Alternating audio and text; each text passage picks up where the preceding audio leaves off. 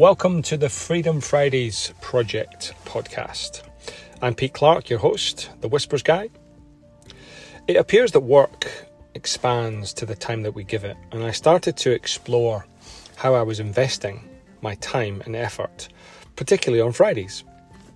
It's evolved to an exploration and experiment with time, energy, attention, and identity, and a mindset shift from I have to to I choose to.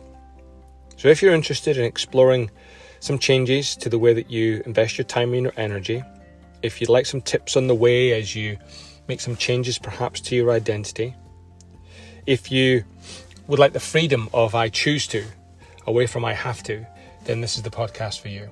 So, welcome to the Freedom Fridays Project podcast.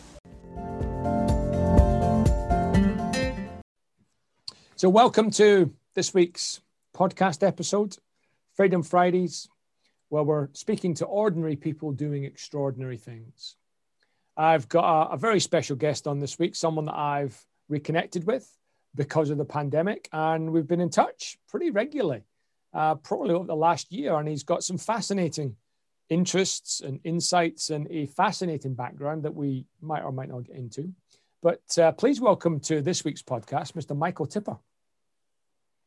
Pete, thank you so much for inviting me. It's a real pleasure to be here. You're welcome, sir. Um, Mike, as I usually do, I start the podcast in discussion with the same question. So, Freedom Friday is about this metaphor of adding more life to your years, moving from something that you feel you have to do to something that you might choose to do. And, you know, some ordinary people are doing some extraordinary things and making big changes in their life. Can you just share with the listeners what the big changes that you're going to talk about? It's a really interesting question. When when you first um, suggested uh, that we talk about this, I had to really sit down and think because I, um, in in doing the work I'm doing, as I'm shifting from what I was doing to what I was to what I'm doing now, I hadn't realised I was making a big change. And so, if I look back on my life, I've made some significant changes uh, of doing things that I have to do to doing things I choose to do. So I spent 16 years in the Royal Navy, and uh, there came a point when I felt I was having to stay there, and actually I needed to choose to do something different. I made a completely different choice, and if I reflect back on that choice, the characteristics of making that choice have been there for all the other choices I've made. So the first thing that struck me at the time, as I reflect back on that, is that I was unhappy. Maybe unhappy is a bit of a strong word. Uh, I was unsettled. It didn't fit. And I think you get this inner sense that there is a change that's necessary because there is a disquiet, there's a discomfort, there's something not quite right. You can't quite put your finger on it. And it's often because, as I reflect on my own life anyway, uh, it's often because I wasn't really being true to myself. And so the naval thing is, I, I spent 16 years in the Navy. I did quite well. Um, I, I, did uh, I, I did the job well. I really enjoyed it. But what I discovered is that who I was and who I needed to be was different. So, and early on in my career, it was easy to it was easy to bridge that gap because I didn't realize it was there, and I was just accommodating and and and, and meeting the needs, having to conform, if you like, to the military standards, to the naval standards, mm. and I was able to do that. And then as I got more senior, I the, the gulf between who I was and who I needed to be to be effective was getting bigger and bigger and bigger. And I was intelligent enough to spot what was necessary. I was committed enough to make the efforts to bridge that gap. And what I didn't realize, it was the cost of who I really was. And because I wasn't really being authentic and because I wasn't really being true, I started to get to the point where had I stayed in the Navy, I probably would have started to, my career wouldn't have gone as well as it could have done because I wasn't being who I was. And the strain on me for doing that was absolutely huge. And I only realized that once I'd left the service. And so I was a, I was a, a weapons engineer, a systems engineer. I was a chartered engineer. I was running the team that looked after the combat system on a nuclear powered warship A couple of years later, I'm standing in front of primary school kids teaching them how to learn. and so, what a contrast! I mean, I didn't know. I didn't. It was a huge contrast. Now, I didn't know um, that I would end up there, but it was. But it felt so right being in the right place. Mm. And I was listening to a, a, podcast this morning, and it was by Tom Bilyeu, who does the impact theory, and he was quoting Einstein, who I said something along the lines of, of if you judge a fish by its ability to climb a tree, then the fish will always think it's stupid. And I think what I found is that I'd found myself in a career that seemed to be the right choice at the time because I was technical. I had a father who was in the Navy. Um, it opened up the opportunity for me to go to university, which I wouldn't otherwise have had. Um, they seemed to be the right choices, but later on, it wasn't me. And when I when I realigned myself to something that that aligned with who I really was, I started to flourish. I started to thrive. And I think it was around that time that we actually met. Right. Um, right. Mike, there's so many strands to that, and I would love to hear the thing you're doing now and how the characteristics of choice have shown up again. But I want to pick up on a couple of things. The, these questions that you're asking or that you asked of yourself, you know, who am I? Who's the me? You know, who I needed to be. They're easy questions, but potentially really difficult answers. Mm. What was the provocation? What was the prompt that even caused you to look into those questions? Well, I think I always knew that there was something wrong. Um, I was very self reflective and I always wondered, trying to work out what it was. But I, I was, I, I, don't know if stubborn or, or stupid or lazy is the, the way you define me, but I would stay in the mess longer than was necessary. So I wasn't someone who, oh, this is wrong, this is wrong, I'm going to deal with it. I better deal with it now. Uh, it's a case of, oh, this is, uh, and it's like the, um, there's an old saying is that um, why is, there's a dog sitting on a nail. Why doesn't he get off? Because he's moaning. Well, it doesn't hurt enough. Uh, and I think it didn't hurt enough for me, or I was scared. I'm not sure yeah. what the what the what the reason was, but I was staying in a situation that I was it wasn't right for me. But because I didn't know any better, it was almost like I was familiar uh, with the discomfort. Therefore, I'd rather endure that than go into the unfamiliarity of the unknown. Um, and so that's what happened. And what the catalyst for me was my mum passing away suddenly. Okay. And it was it was a life shock, and I suddenly realised. Uh, it, I mean, it happened within seven weeks of her going into hospital with a really bad headache. Seven weeks later, she'd passed away because of a brain tumor that no one knew she had. So it was this massive life shock, and it was a case of, whew, that hurt. Uh, right, there are more important things in life. Let me reassess. And so I, I left. I, I put my notice in, and then left a year later. Yeah. So um, you, you do hear catalyst. that. You do hear that a lot, certainly in the world that you and I exist in. People having life events causing them to pivot. You know, almost 360. Um, and you know I I've shared examples of when that's happened to me. What counsel do you have for someone that's not in that space? That you know, obviously we're not advising wait for the life event to happen before you do something. Yeah. It often happens as a consequence that we do something when it happens. Do you have any counsel for people who aren't waiting till their mum is on their deathbed, aren't waiting for the heart attack before they make the change? Is there anything they can do to bring it closer so they can make the change they kind of think they want? Yeah, that's a really good question. Um, it's very easy for us to adapt to our environments, even ones that are unhappy. So you hear people who are in relationships that are abusive, for example, and you don't know why. Why don't you just leave them? And it's because they've settled and become comfortable with that discomfort. It's the familiarity. They become addicted to those emotions. Mm. So that's what that's the danger that we've got. And it's not. It's like the, the, the dog lying on the nail. It's not hurting enough to move. So. Um, and that's why a lot of people stay where they are. So if someone really wants to make a change, mm and they and they sort of know that actually it, they, they should make a change so it's, it's it's from a should to a must. It's that switch. Mm. most people know there are things they should do. And it's when it becomes a must that they take the different that they take that step. So if intellectually listening to our conversation now you can probably say well yeah i know if i'm in a place that's okay and i could be in a place that is good then maybe I should move to the good. If if you want to make that a must, there's um, I mean we've both done work with Tony Robbins, and Tony Robbins has a great thing called the Dickens pattern. And what he does, he bases it on the um, um, on the Christmas Carol story about how Scrooge is visited by the three ghosts, and one of the ghosts that brings they go on a journey where they see the worst that could possibly ha- happen in their life, and this is what happens if you don't change.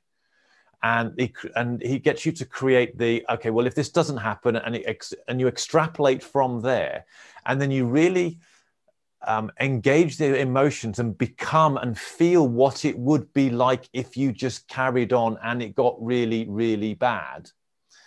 And what that does that creates a sense of oh don't want to go there mm. um, because the brain likes to avoid pain. And then the other side of that is okay, well, there is the okay, well, let's look, go into the future of what could happen if you made the shift and everything went according to plan. How would you feel? What would you experience?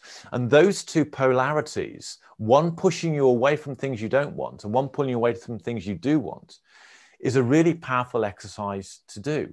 Mm. And if you if you get someone to facilitate it for you and they really push you um, it can be very very powerful. So that's a there's, so there's a strategy there's a tip um, uh, to do it. The other thing is is is is i can guilt you into it.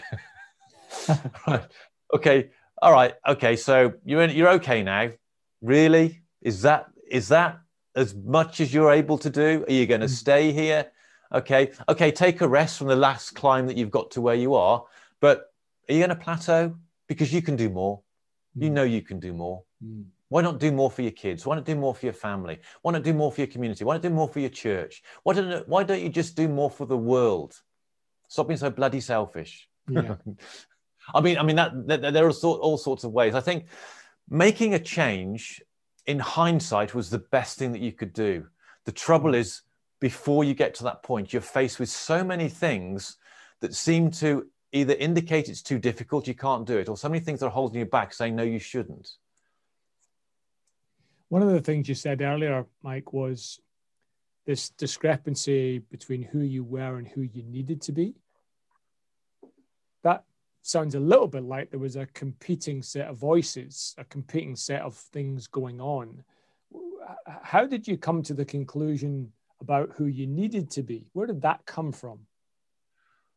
Well, I think this is where um, societal norms and expectations. So, if, for example, the society that you live in has a certain adherence to certain things that you do on certain days, or has a, a, a, a, view on certain things you should wear, or certain things you should say or not say, then there is an expectation within that that you conform to those standards. So if you're a free spirit, or uh, so if you grow up in that environment, the chances are you're going to uh, become accustomed to that because you know no different and it becomes part of that and then you support that. Now i'm not making any judgment either right or wrong here which is why i'm not sort of pulling up any specific examples. Yeah. but if you have a look at the different cultures around the world the different religions around the world the different uh, and, and, cultures not only um, uh, national based cultures but i'm also cultures in this group of people in this organization here will be different from that group of people in that organization there. There is an expectation of, of how things are and in the military, there are certain things that were expected um, in terms of uh, your standard, your bearing, uh, the clothes you wore. So, as a naval officer, so I joined. I joined the ranks, and then within three and a half years, I was commissioned, and then effectively joined the navy again and started from scratch. And I discovered a whole new world. I grew up on a council estate uh, uh, in a family that um, a single parent family for a long time. My mother was on income support, and I used to have secondhand clothes to go to the grammar school, and so that's the environment I grew up. All of a sudden, I found myself in a situation where some of the people I was with, their parents owned half of counties. Um, and they spoke with very posh accents, and uh, they were dropped off by the person who worked for their parents. Uh, and uh, their, their their experience of the world, where they used to holiday. I didn't even holiday as a kid. Um, mm. we, we, possibly went to Barmouth for a weekend once. Um, and so all of a sudden, different expectations. And within that, Um, so a naval officer uh, uh back then, I, I, mean, it's been a while since I've been in there. but There were certain things that you wore in certain times, not just uniform. I'm talking about civilian clothes. Yeah. they had names for the different types of clothes that you would wear, whether you uh, wore a suit or uh, whether you wore a jacket and tie, whether you wore a sports blazer, um, and God forbid if you tried to wear white socks with your shoes. uh, and so you, there, there, are these norms and expectations. Now, on the military side, you wear certain uniforms at certain times for certain reasons. You do certain drills at certain times for certain reasons. When you're taking charge of things, you say certain things in certain ways. So there's that expectation, but also there's certain expectations about behaviors. Mm. Um, and so because I came from a different environment, I was found myself constantly recalibrating and readjusting so that I would fit in. Um, right. And I think uh, it was a case of because I felt so alien. Um, yeah. As I said, I mean, I had to have patches on the elbows of my blazer at school. Um, I had to wear secondhand shoes and stuff. And um, uh, and then there are these people who who were driving fast sports cars that were new. They weren't sort of like handed down from their granddad, which my Fiat Strada was, rusting yeah. like a bucket next to the Porsches and stuff that were driven. And so, uh, somebody making a change, and I'm going to come to ask you what you're doing now, the, the big change that you do now, but I'm, I want to explore this a bit if you would, wouldn't mind. If somebody knows they want to make a change and they've got some insight about what could be, who or who they need to be depending on where they're at, and yet there's a strong pull to stay fitted in. There's a strong pull of the tribe. How, how do you counter that? Yeah, it's a real difficult one. Um, it's a brave step to stand out and be who you are. Mm. So, um, although I said in the service I conformed, um, I conformed to what's expected to me professionally. But personally, I very much stayed who I was. So, for example, um, I was teetotal and I was vegetarian. And at the time, I looked like Joe 90. his glasses on. Um, and so I, I remember I joined the, the, the, the, toughest, hardest drinking submarine in the Northern Flotilla as a teetotal, as a vegetarian, looking like Joe 90 full of these. Uh, it was a Scottish submarine. Uh, so, so, I say a Scottish submarine. We had two uh, submarine bases, one based down in Plymouth, one based up in Scotland.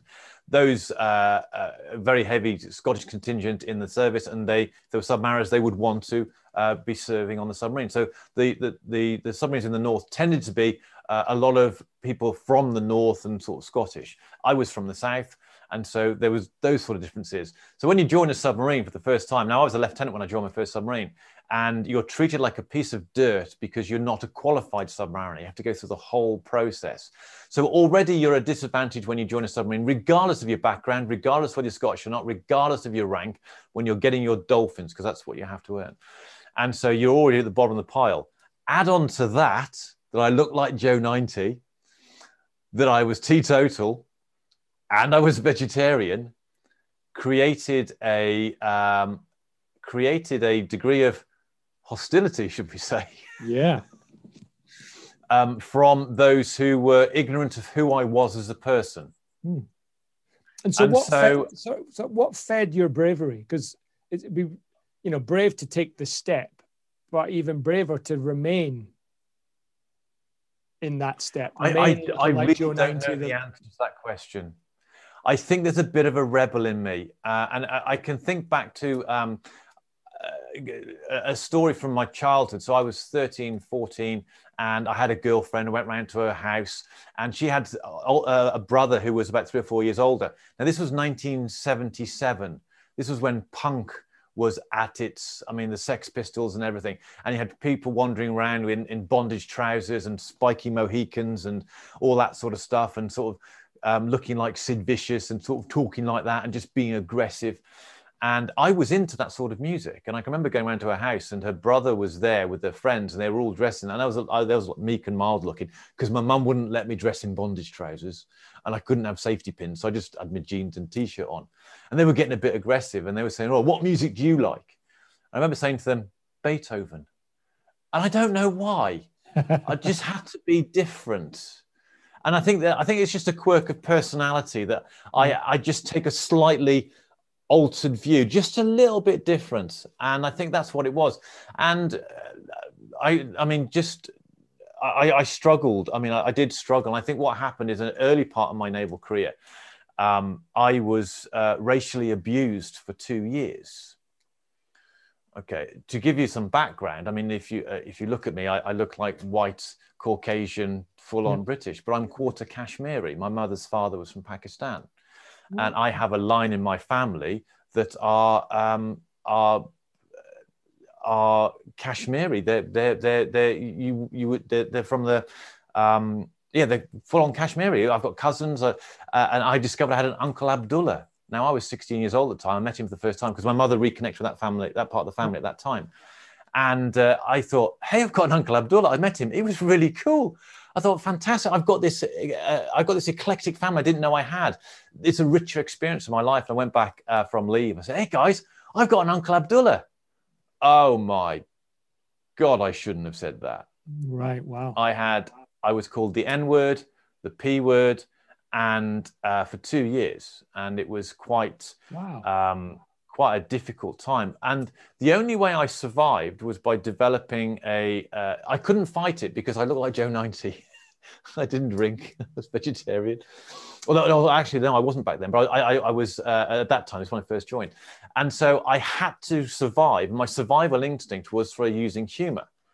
Uh, Self deprecating humor was how I survived. So I built up this resistance and resilience and recognized I was in a hostile environment.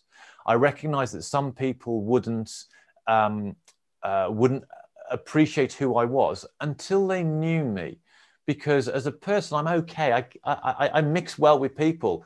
On the surface, if you just look at these attributes and you're coming from this environment where you're in the navy and you're tough and drinking, you're out chasing women, you've got tattoos and stuff. If you look at me, you think, nah, I'll bully him or I'll, or I'll, not my type. But when you get to know me, you realize, okay, well, because because a classic conversation with me later on in my life is that when I wasn't when I was out with the lads, I still went out with them, even though I didn't drink. End of the conversation would go like this: Hey, Mike, Mike, you you know what? Ah, oh, I, I, you know what? You're all right. I didn't like you at first because you don't drink and you all that other stuff, but you know what, mate? You're all right. I like you're all right. I would say, well, thank you. For that. I appreciate your endorsement. It's I'm pleased about that. yeah. And so that was that was typical. So so I don't know where the resilience comes from, other than maybe my personality, maybe recognize I need to survive, um, seeing the lighter side, and and and not. Um, I mean, I was I, was a people pleaser, uh, which is problems from the past, and and, and Mm. and so I wanted to please, I wanted to do it, but I didn't do it at the expense of who I was. I was true to who I was, and just accepted the excuse my French, the shit that came way because of who I was, recognizing that's probably out of ignorance. Once people got to know me, it was fine. So coming back to my submarine story, when I joined that hard, I had to qualify as a submariner. It typically took six months to get your dolphins. Right.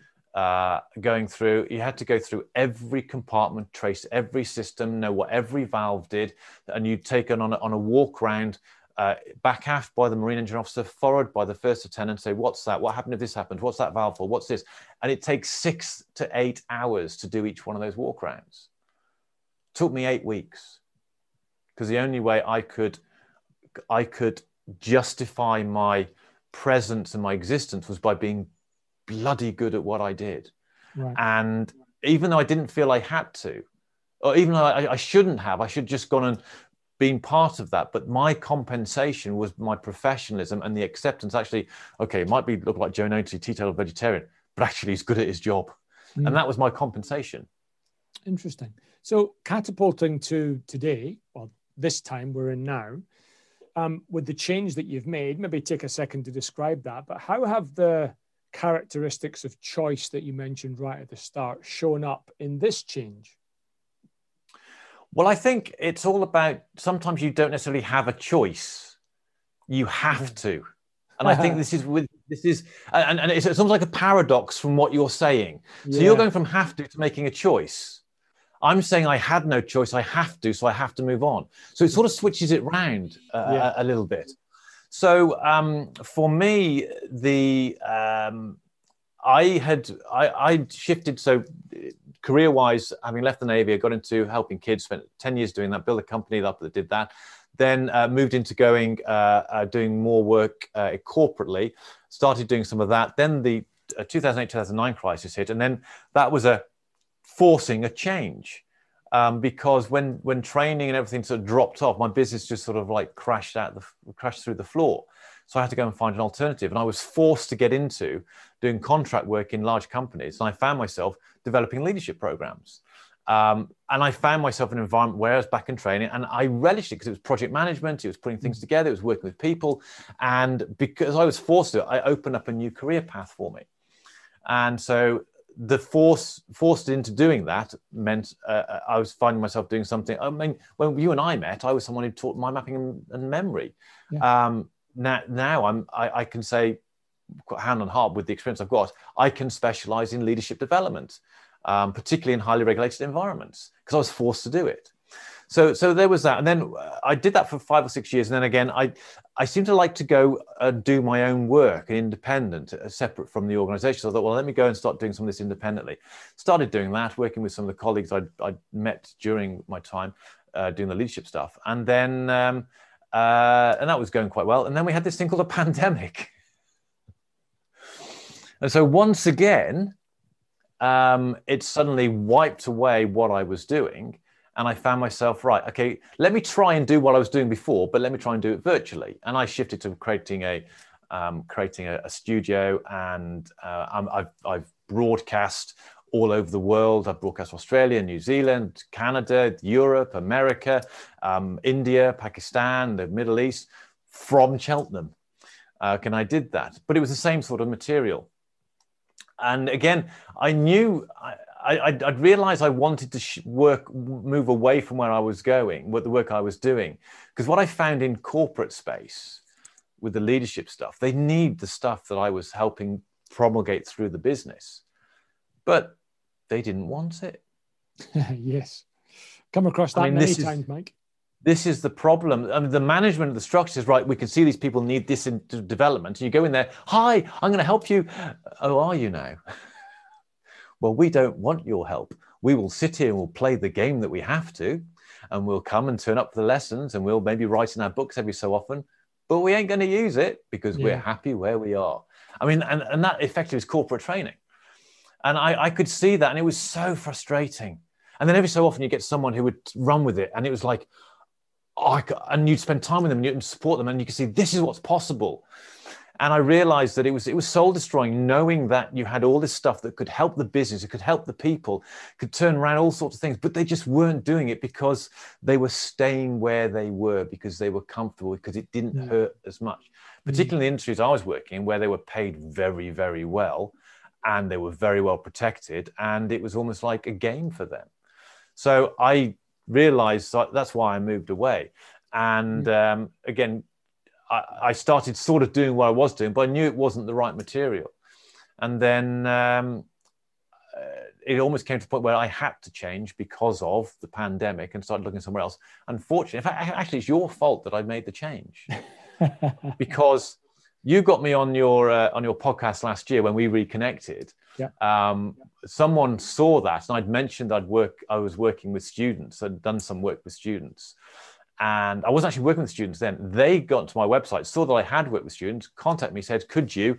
work with uh, my daughter?" So I said yes because I had all the resources, mm. and out of that has come my new focus because I was working one on one with someone who wanted it, needed it, and worked it and benefited from it. And the joy to see that person run and, and the benefits, uh, it was like, this is, this is, this, I found, I've refound it, which is what I was doing when I left the Navy 20 years ago.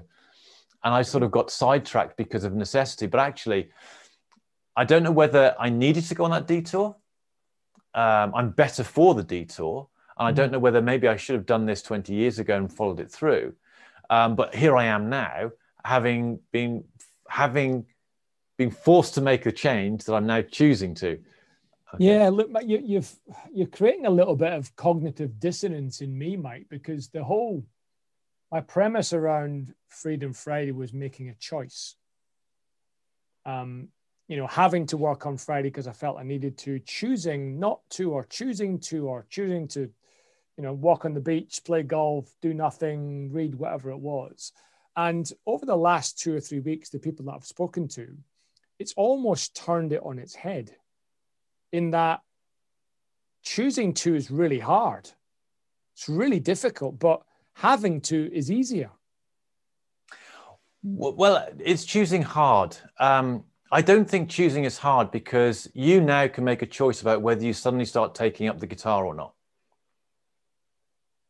You can make it, it's a very easy choice. The hard part is the follow through. That's okay. the hard part. Okay. And if there's um, a have because, to, if there's a have to in place for the follow through, the follow through becomes easier.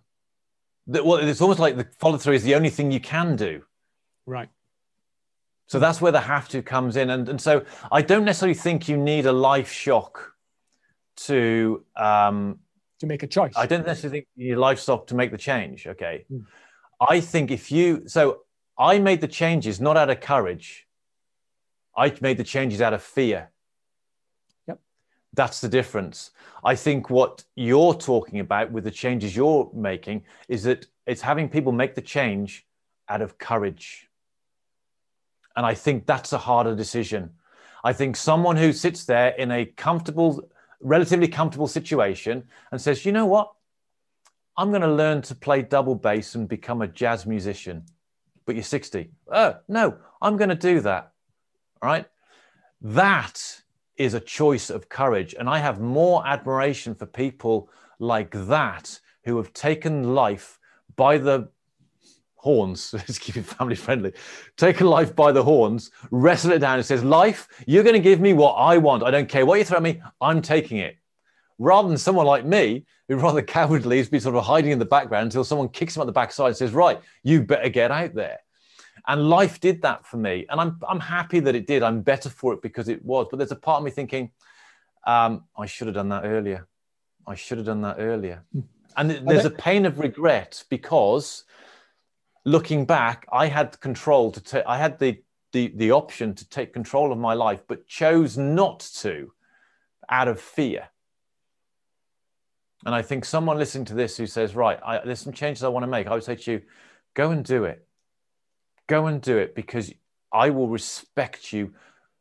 Not that my respect, not that, I, that you need my respect, but I will respect you for making that choice when you don't have to to create something better.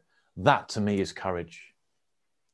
That's a really interesting distinction, Mike. I hadn't considered uh, even the difference between making a choice out of fear versus making a choice out of courage. And serendipitously, the my last guest was talking about in, in making the change and, and interesting, she was forced to make the change through neither fear nor courage. She had no choice. But in making that change, what she sought was um, something she could count on, something she could rely on if it all went wrong. And she had that in terms of some relationships with family. And so if if we can make a choice out of courage, what else do you think needs to be in place for us to do that? Well, I think um, having something that you can rely on as as your comfort blanket, as your security, uh, however you like to um, use it, I think is really useful. Um, and I, am I'm, I'm just thinking about this now, and I'm, I'm not talking about this from experience, but I would say that the more you can create that security blanket as being internal to you, the more likely you are to see it through. Because if you put it on the support network that you've got, people can walk away. Yeah. People can leave you. People can let you down. If you put it on the the fact you live in a nice house, you can lose that house if you put the fact that you've got a little bit of money in the bank, that can be taken away from you very, very quickly. Mm. Um, uh, for, so the more you can create a security within yourself, a certainty, a commitment, a dedication, I think that is that's where your strength comes from. And I think one of the things that I've discovered in myself is I have resources I didn't know I had because I've got to the point where I, I thought I'd come to the end of them mm-hmm. and then found another level I didn't know was there. I mean, that's quite a painful experience. I don't, I don't like going there, but I'd, ra- I'd rather be able to do things. I'd rather be able to do things from where I am now. I don't really want to go through the pain, but it's but the, the resources that we've got. I mean, if you look at um, what the human race is capable athletically, um, I mean, I, I, read a lot about the special forces, who I have complete admiration for, having mm. seen uh, a very brief contact with them in my own in my own uh, career. And when you read uh, the accounts of how they go through their training in order to be able to tap into deeper and deeper, deeper levels of reserves, which we all have, we just don't all have the courage or the discipline or the guts to go there, whereas they do. Mm-hmm. And that's why they are elite forces. And if you look at anyone who is operating at elite level, whatever it is, they have broken through their own version of that. And so I think that's key. But coming back to your original question about what needs to be in place, if you're making the if you're making the change by choice, then I would say is you make small, tiny changes, mm. small and daily changes, and build up and build up and build up and build up and what you see is a, a gradual change. So, a, a, personal example from recent. So, last year with the pandemic, I got into uh, uh, doing yoga every day, and I was doing press ups as well. And uh, uh I got to a point where I was doing 160 press ups a day. I started off not being able to do any more than 10. Now, not, that's not 160 all in one go, but doing it sort of in bouts of 13, 40. I got to a point where I, I think I, most press ups I did was like 55, 60 at one point from not being able to do 10. Mm. Now, it's a very small, uh, trivial example, but I built up over time, starting off with doing one and two, and then doing three and four, and then might be doing that for three or four days, and then slowly building up, and then building up and building up. And all of a sudden, I'm there pushing these things out, completely different where I was three, four, five months before. Mm-hmm. Same with, I have a cold shower routine that I'm inspired by Wim Hof. Yeah. First time I went under there, I thought, there's no way you get me under a cold shower. no way. Then I realized the benefits. Then I saw how it could be done. Then I started off with my big toe, then my foot, and then my uh, my shin, and then my calf, and then my knee, and then and, and slowly build it up. And I built up, and I adjusted to the change. The thing about the human the human being is that. Um, it's, I think it's called homeostasis, which is just uh, the, the, the level playing field. So your your your core body temperature is fixed at whatever temperature that is. Um, if you're cold, you start to shiver to warm up. Okay. If you're hot, you start to sweat to cool down. That temperature stays the same. And when you're, this is why doctors, when they check your temperature, if it's not, if it's different from the, the, the, the core temperature, they know there's something going on. That's, that's why they check it. So we like to keep things the same. Now, if you try and make a massive change, so all of a sudden, you, you haven't been exercising for, for years. Right, I'm going to go to the gym. I'm going to go to the gym in the morning, I'm going to the gym in the afternoon. I'm going to go for a long walk. I'm going to do press ups in the evening.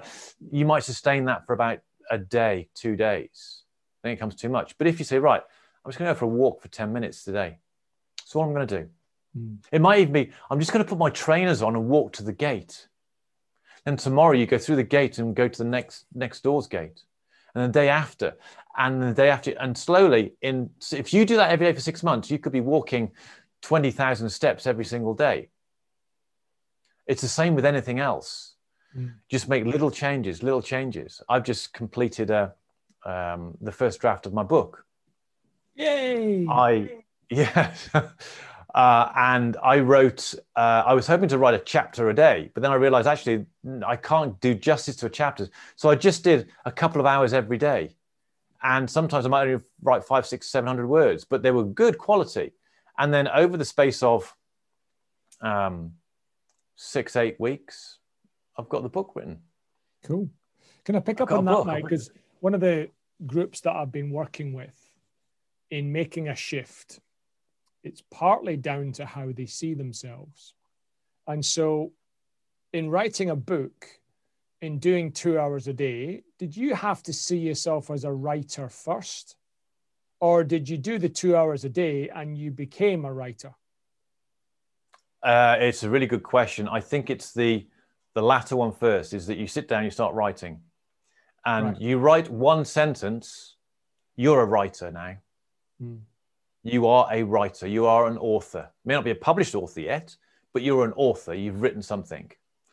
And I think for me, probably the my biggest thing that's held me back, uh, and I'm, I'm big now into the growth and fixed mindset, is, is the realization that I had a fixed mindset for many, many years. Even though I was in the people development business, even though all the books on my shelves are about getting better and being better and learning, I realized I had a fixed mindset. And where it manifested is that I sort of had an expectation that I should be able to do something easily and do it well straight away. Mm. And if I couldn't, then I'd go and find something else I could do easy and well straight away. Yeah. So I've got this whole litany of things I've tried where I've done got to a, a, an easy level, but then as soon as it gets tough, I, I, I and I didn't necessarily do it consciously. I sort of okay, well, I'm not making progress here. Let me go and make progress somewhere else. I'll try it. I think that was my mindset. But as I, as I reflect back now, I had a fixed mindset. And writing the book has been difficult. There were times when there were chapters that I just couldn't get out, and it just wouldn't work. And so I, I initially I thought, well, I'll just leave it. But then one day I thought, no. I cleared a day. I think it was a Saturday or a Sunday. I got up, did all my morning normal morning routine, sat down with my laptop, and, and the draft I'd already created so far. I says, right, you're going to write this chapter, and you're not getting up until you've done it. And I had to force myself. And I think I look back on my past, and I've never really forced myself enough because I reflect on what could have been with where I know, I know what I'm capable of and how much further I could have taken it. And my life could have been so much different had I realized that I've got to go through this feeling of discomfort of not making not uh, uh, of it being tough and being hard because through that on the other side of that pain actually stuff can come out and that particular chapter I did when I ended up finishing it, it's like I pushed through pushed through and all of a sudden it's like I broke through you know when you're in a plane and you and you take off and yeah. you go through the cloud all of a sudden there's this bright sunlight the other side yeah. it felt like that and all of a sudden it just flowed because I had to push through that resistance I don't know whether that resistance was because I just didn't know what to write, or whether that resistance was part of me going, "We're not going to let you write because otherwise you might fail." Mm. I don't know, but I pushed and, through that bugger anyway. And again, I'm, I'm coming back to the original premise that I started this whole conversation with. Uh, you know, moving from I have to to I choose to, and you know, what I'm hearing again is, in some way, shape, or form, you were able to force yourself to convince yourself, I have to do this today. I have to. I'm not choosing to. I have to finish this chapter today. And that's what got you through. I'm just going to add a, a subtle twist on that. I chose to do it, but having chose, chosen to do it, I had to follow through. Yeah, that is a great distinction, actually. So you've still got the and element think, of choice in the initiation. Yeah, yeah, yeah. the have to is what creates the momentum and the follow up. I think we all would like to, we all can make easy choices about making some difference, about making some improvement. We can all make those choices. Yet, I mean, New Year's resolutions are the, are the prime example of that. Yeah. The have to is, I'm going to have to make myself do it and and breaking through that discomfort, whether it's the pain of of the physical stuff you're going to be push, pulling weight, pushing weights, or running uh, and, and tiring yourself out, or whether that's the, the discomfort of trying to do something when you're tired, that's where the have to comes into because you've made the choice. So before you might have had to be in a situation. You make the choice to change that situation. Now you have to follow through on it. Mm. Yeah, I've just written down here, Mike. I, I choose to start. I have to follow through. Yeah. Uh, can you offer the listeners any counsel then? If they ch- so the choosing seems to be a a choice, a relatively easy thing. I can choose to learn the guitar. I can choose to finish the chapter. As you said, the the finishing is the harder part. Any tips or tools to convince yourself you have to follow through once you've chosen? Well, I think there is um, the public declaration I'm going to do this. Uh, if you fail, then and tell it to someone who you know is going to give yourself a hard time. Right. Um, I know uh, Tim Ferriss, um, who's the author of a number of great books. Four Hour Work Week one, uh, Tribe of Mentors, um, being another. He's he does this thing where he will. Um, I, I can't remember the name of the website. There's a website where you can commit funds or to a particular cause and give someone else control of that. And you say to them if i don't then you press the button that goes that cause. And you choose a cause that is the antithesis of anything you might believe. So if you're so let's say in, in america if you're a republican you might give it to the democratic national congress. If yeah. you're a democrat you might give it to the gop okay yeah. it, it's it, it's that bad. That's and so you've got that driver. So that that's one one way of doing it. So so that accountability uh, is is one way um, the other way uh, i suppose is is choose to take baby steps and because then you don't have to do it there's a paradox here. Mm. So um, I can choose to do one press up now. I'm up to I'm back up to 20 press ups now, but I, I chose to do one press up, and then the following I can do that. Yeah, I'm here now. And let me just push it a little bit, and you can nudge yourself along, just like, like I did with the book. Um, mm. My online program, for example, 150 videos. I did those for like one video a day. Uh, and sorted that out and just mm. uh, and when I first thought I got a huge thing, I got to create this huge program, but uh, in hindsight, it was quite easy because I just chipped away at it. And I mm. think having the expectation of uh, I want it, I want it now, things got to change now because of the society we live in, the instant gratification, uh, the, the short term attention span. Um, there's a great book by Cal Newport called Deep Work, where he talks about if you want to create something of value, you've really got to focus on it.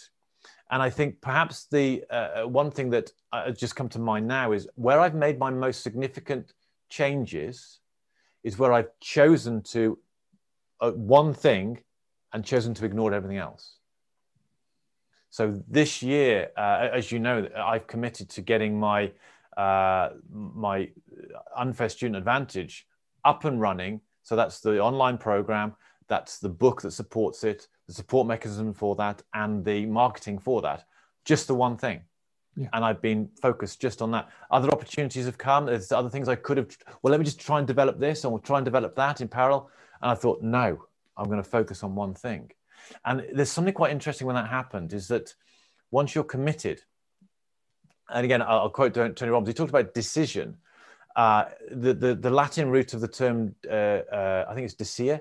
Um, I maybe get that wrong, but it, it's it's to cut off yep. all other possibilities. Yep. And so, having made that commitment, I have made much more um, progress with it because I've been focused on that, and it's created a. It's, it's, it's like coalesced all the all the miscellaneous identities and beliefs I had of myself into one, and I've become more powerful in the work I'm doing because I've committed to this one thing, because I've chosen to ignore everything else and chosen to focus on this. I have to get this done because i am committed now. I'm committed. And it's almost like um, do or die. Yeah. And then I think this comes back to making this choice is that sometimes it has to be that because we can all say, well, I'm going to do this, I'm going to start that, I'm going to go along to this. But when you make it right, this is it, it's this or bust, mm. fully committed. Right. That's uh, that resonates with well, almost the antithesis of how I, op- how I operate sometimes. I can be a little bit of a butterfly with books and ideas and concepts and, you know, always kind of cantering over the top with lots and lots of things going on. Maybe my final question for you is if that's the case, how would you counsel me to just do one thing when I'm so interested in everything else? I can add so much value, so I think, to everything else. How, how would you counsel me to go, Pete, just one thing? Well, first of all, I, I need to explain to you what I think is going on. And there's a little bit of neuroscience here. So, dopamine is the most addictive drug on the planet, and dopamine is the drug of reward. It's also the drug of anticipation. And so, and I found, and I, I, I can see this in myself once I discovered this. So, what happens is that when you read a book that's got some great stuff in, you feel good about the expectation of what would happen if you applied that. And so that becomes addictive, just like checking your smartphone is addictive with dopamine, just like all the other things about um, drugs and or, or, or, gambling or sex or food, there's an element of dopamine in that. Yep. So when you understand that what you've got is an addiction to dopamine because the anticipation of good stuff that you could do, and all you are is you're a junkie for dopamine. Okay, that might put a little bit of, of different perspective on what you're actually doing. Yeah. The only thing I can say I'm a junkie is, for dopamine. The only thing I can say is is that um, the main thing is keep the main thing the main thing. That's the main thing. That's a very famous Stephen quote, uh, Covey quote. making that choice, the one thing, which is a great book by Gary Keller and Joe Papasan, Jay Papasan.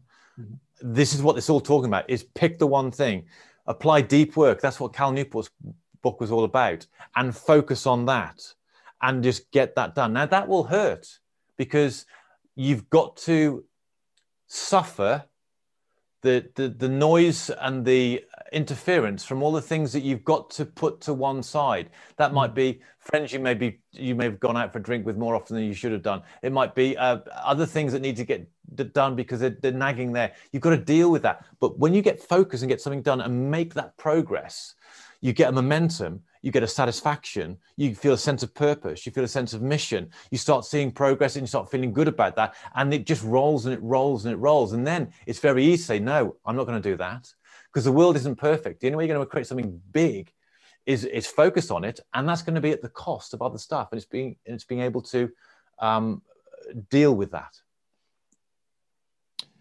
That's maybe the perfect way to finish, Mike, because that then comes back to the what strikes me is um, I could choose to start something often, mm-hmm.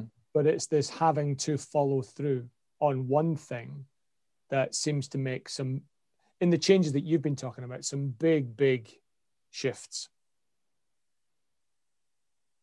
Um, Mike, I, I, normally finish with kind of a few quick fire questions. Uh, if you wouldn't sure. mind partaking in this, um, we'll just see what comes out of you comes out of your mouth here. Um, what's your favorite English word? Oh, if we were playing word association, the word that came to my mind was crucible. I've no idea why. okay, all right. What's your least favorite English word? Um, ignorance. Okay. What's a real? And I think that's more. Sorry, and I think that's more of the, the concept rather than the word itself. But okay, cool. What's a rule you live your life by? Oh, if it is to be, it's up to me. Okay. What's a rule that you like to break?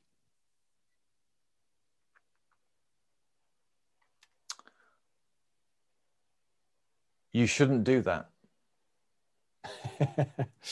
and then what's a book that's changed your life? Um, I have to go back to the first book that I ever, first personal development book I ever read, which was The Magic of Thinking Big by David Schwartz. Um, it opened my eyes to the fact that I have control over more than I think, that I'm responsible for my successes.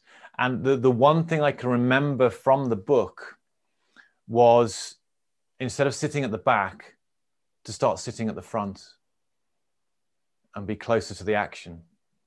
Um, so that's that, cool, that's Mike. That's, that, that's a great way to finish because what you've described and what you're doing now with your focus seems to me very much like you've come from the back of the class and you're sitting at the front. Thank you. Really enjoyed this conversation. It's been a pleasure chatting to you, Mike. Thank you for those insights. Thank you for sharing some of your historic lessons and some of your current lessons. I'm sure those that listen will get many, many insights from it. Thanks, Mike. Thank you. My pleasure.